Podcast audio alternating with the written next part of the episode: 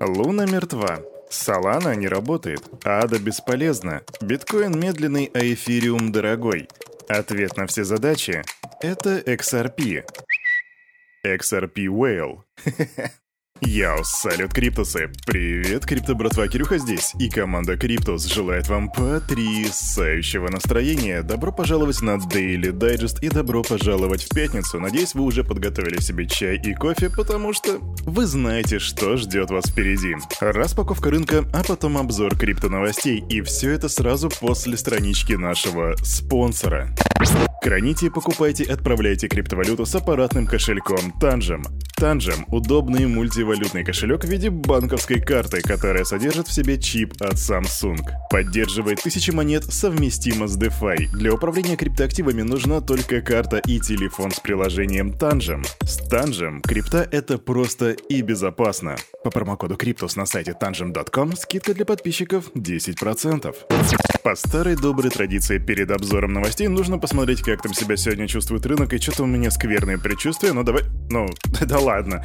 FTT плюс 23% это первый такой пузырь, который просто попадается мне на глаза, а этих пузырей тут гораздо больше. Например, Engine плюс 15%, ETH EFXS плюс 15,2%, HBAR плюс 9,4% и монетка от Ape, которая так и называется Ape 8,1% и Nexa плюс 13%. Да, мои, мои ожидания, я рад, что они не оправдались. А еще у нас есть минусы, но минусы где? Кава минус 3%, Мана минус 2, 5%, Ава минус 1,9%, но это, это, это ничто. В основном по рынку можно диагностировать плюсики, и я этому рад. Кекс, тихо. В основном по рынку можно... Да, блин. да, Крипто про 2. Это чувак, его зовут Кекс, и он очень надоедливый, но классный пес. Итак, в основном по рынку можно диагностировать плюсики, и я этому рад. Но что же там с биткоином и эфириумом? Биткоин поднимается почти на 1% по сравнению со вчерашним днем, и сегодня его цена 21 тысяча и 11 долларов. Эфириум растет на 1,3%, сегодня за него дают 1548 долларов. Капа рынка 978 миллиардов и 664 миллиона при доминации биткоина 41,4%. И именно так выглядит рынок на пятницу 20 января 2023 года. А теперь, дамы и господа, самое время для нашего ежедневного путешествия в Криптополе. Самое время слушать крипто новости. Что там? Кирюха расскажет. Погнали.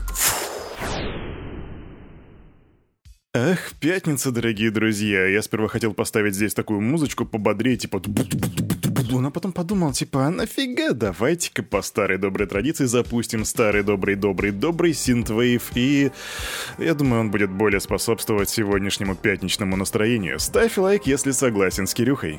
А начну я с исправления косяков вчерашнего дня. Дело в том, что я вам вчера рассказывал про то, что на криптообменной платформе BitZlata был закрыт вывод средств, и там хакеры, хакеры, короче, все такое. Но не сказал самого важного. Дело в том, что у BitZlata, как и у любой другой компании, есть основатель основатель. И вот основателя Битзлата зовут Анатолий Легкодымов, и он арестован по обвинению в отмывании 700 миллионов долларов, которые связаны не абы с чем, а с закрытием Darknet маркетплейса Гидра. Согласно заявлению 40-летний Легкодымов по прозвищу Гендальф управ... Гендальф. Извиняюсь. Согласно заявлению, 40-летний Легкодымов по прозвищу Гендальф управлял бизнесом по переводу денег, который передавал незаконные средства и нарушал американские регуляторные требования, включая нормы борьбы с отмыванием денег. Пользователи Гидромаркет обменяли более 700 миллионов в криптовалюте с Битзлата напрямую или через посредников, пока Marketplace не закрыли правоохранительные органы США и Германии в апреле 2022 года. Битзлата также получили более 15 миллионов в виде доходов от программ вымогателей. Так говорится в заявлении, и, господи, это звучит очень жестко. Ну что же, тут мы ждем апдейтов. Идем дальше. Кирюха, ты когда говорить научишься правильно говорить регуляторные, а не регуляторные? А, умник, да? Много знаешь. А знал ли ты, между прочим, что одним из посредников, главных посредников Битзлата был Binance?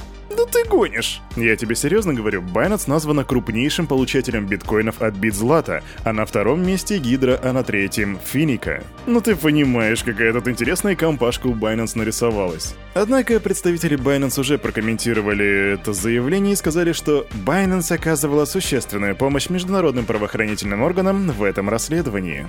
То есть постфактум мы узнаем, что оказывается Binance участвовала в расследовании против Битзлата. Так ли это? Поживем увидим.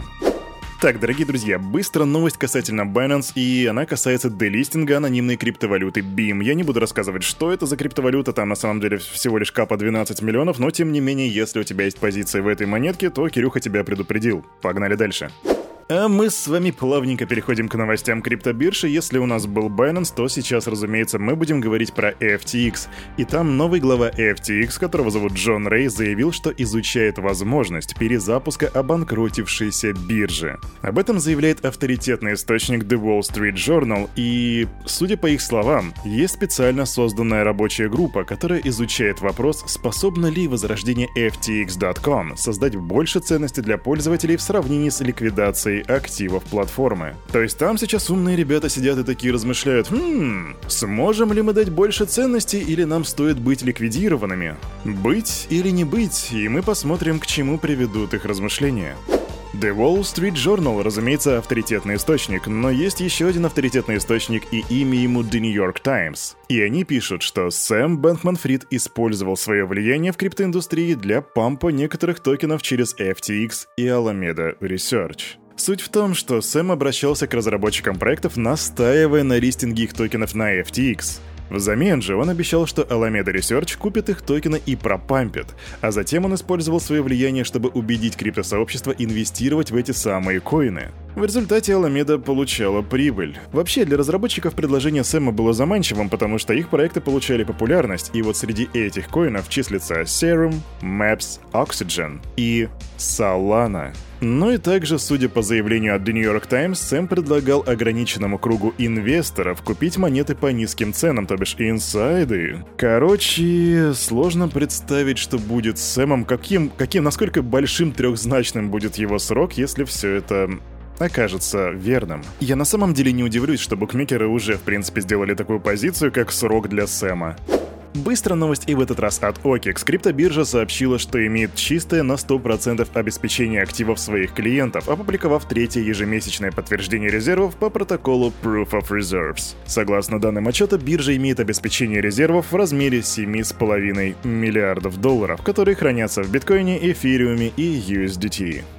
Ну и еще одна быстрая новость. Агрегатор ликвидности с децентрализованных бирж One Inch Network выпустит аппаратный криптовалютный кошелек. Устройство One Inch Hardware Wallet находится на завершающей стадии разработки и ожидается, что в продажу оно поступит уже он. Или оно, устройство, оно, да. Оно поступит в этом году. Причем этот девайс, что интересно, создается не просто One Inch, а ребятами, которые получили грант от One Inch.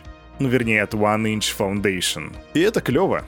Обратили внимание на название сегодняшнего выпуска? Оно гласит «Между молотом и наковальней», и оно посвящено вот именно этой новости, и эта новость своего рода такая статистическая. Согласно аналитической компании Chain Analysis, жертвы, у которых хакеры при помощи программ-вымогателей требуют выкуп в криптовалютах, стали реже платить. Например, в 2022 году хакеры-вымогатели получили 456 миллионов долларов, что на 40% меньше, чем в 2021 году, когда они получили 760 65. И тут можно сказать, а чё, у них программы уже не такие вымогательные? Да нет, все такие же вымогательные, более того, они становятся все более технологичными, их становится больше, и количество атак увеличивается, просто люди платить не хотят. А чё, у людей денег нету? Может быть и нету, но дело даже не в этом. Дело в том, что хакеры для того, чтобы увеличить, э, скажем так, импакт от своих атак, обычно выбирают в жертвы себе организации, которые имеют развитую компьютерную сеть. А какие компании имеют развитую компьютерную сеть? Ну, разумеется, своего рода интернет национальные и которые обладают большими оборотами. И именно такие компании могут попасть под санкции в случае, если будут рассчитываться криптовалютами. То есть да, если они заплатят хакеру в криптовалютах, чего, собственно, хакер от них и требует, то на них будут наложены санкции. Ну, вернее, они санкции нарушат. Вот и получается, что у тебя, с одной стороны, есть молот в виде хакеров и наковальня в виде законодательства. Вот такие вот дела.